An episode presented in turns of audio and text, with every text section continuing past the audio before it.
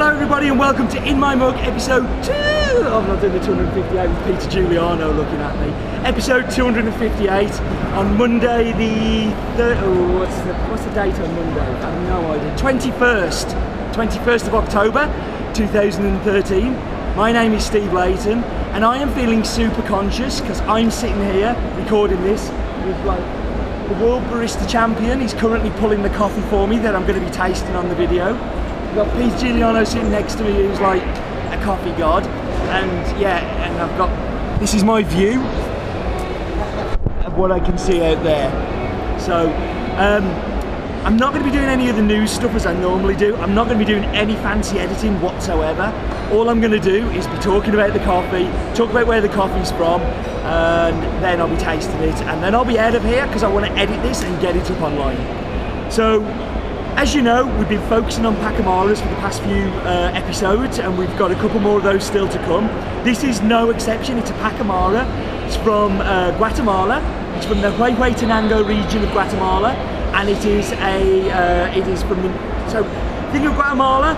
It's in the northwest of the country, um, and it is uh, a very famous coffee growing region. Uh, the altitude of the coffee is 1400 meters to 1900 meters, which is super high. Um, it's uh, a fully washed coffee. Um, interestingly, the drying process is something I've not seen people talk about before. So it's fully washed. They lie, dry it up, put it on patios to dry, and then they put it in a dryer, so a mechanical dryer, which is forces heat through um, and dries it that way. The reason they do that is this is a big farm. They produce 2,900 bags every year. Um, about 10% of that is Pacamara. Um, but it's a, it's a huge farm and they don't have enough patio space. So when that patio space gets full, they put it in the dryer to finish it off. So they keep the patio space turning over and they don't run out. Um, what else do I need to tell you about this farm? It's from the, I want to say La Providencia, but I've probably got that part wrong. Presidencia, something like that region. And it is, um, uh, sorry, strange people looking at me. Um, it is, I say, Pacamara. So figures. It's called. Um, I'm completely thrown off when people come and look at me. Isn't that terrible? Um, it is called. I can't remember. It's from Huehuetenango. it's uh, fully washed Pacamara, 1400 to 1900 meters, um, and yeah, I am going to whap you guys on pause. Actually, before I do that, I should tell you why I'm here. So, I'm hosting, emceeing the WC All Stars event, uh, which is an event where world barista champions of different countries, all from competitions, um, come and uh, they're just having like a fun kind of sit down chat and doing stuff like that, which has worked really, really well. And I'm uh, hosting it, co-hosting it with, with Peter.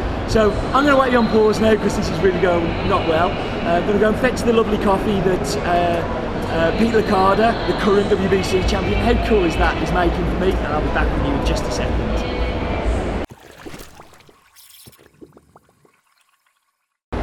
Okay, so I'm back and I'm going to be tasting this espresso. So um, there's a little bit of a smell. So the initial taste I get is it's super sweet. And what was the taste you said you got? Jelly and peanut butter and jelly. I don't really get that jelly edge to it, which I've not got before. And this just shows it with espresso. You like you brought something out I've not found with this before. But underlying this is like biscuit taste, and it's like it's very malty. So like those malty milk biscuits that you get with the little cows on, it tastes a lot like that. But then on the back end there is a lovely clean acidity that just kind of runs through it. Now this coffee was a surprise to me. We get sent lots of samples at the roastery and we cup everything that comes through. I'm always cupping whatever we get sent.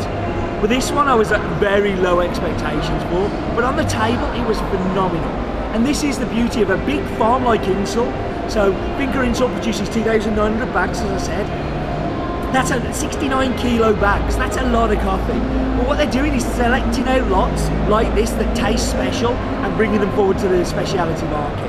And I think it's delicious. And uh, yeah, that's kind of what happens when you have World Barista Champions on tap to pull you a amazing espresso. So this is probably the shortest ever in my mug.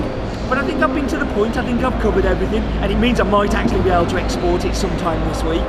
So thank you very much for joining me as always. Next week we're going to be back to normal, back to the normal news. So please send in your questions for Dale, send in the um, the screen grabs that you can get, and do remember, life is still too short.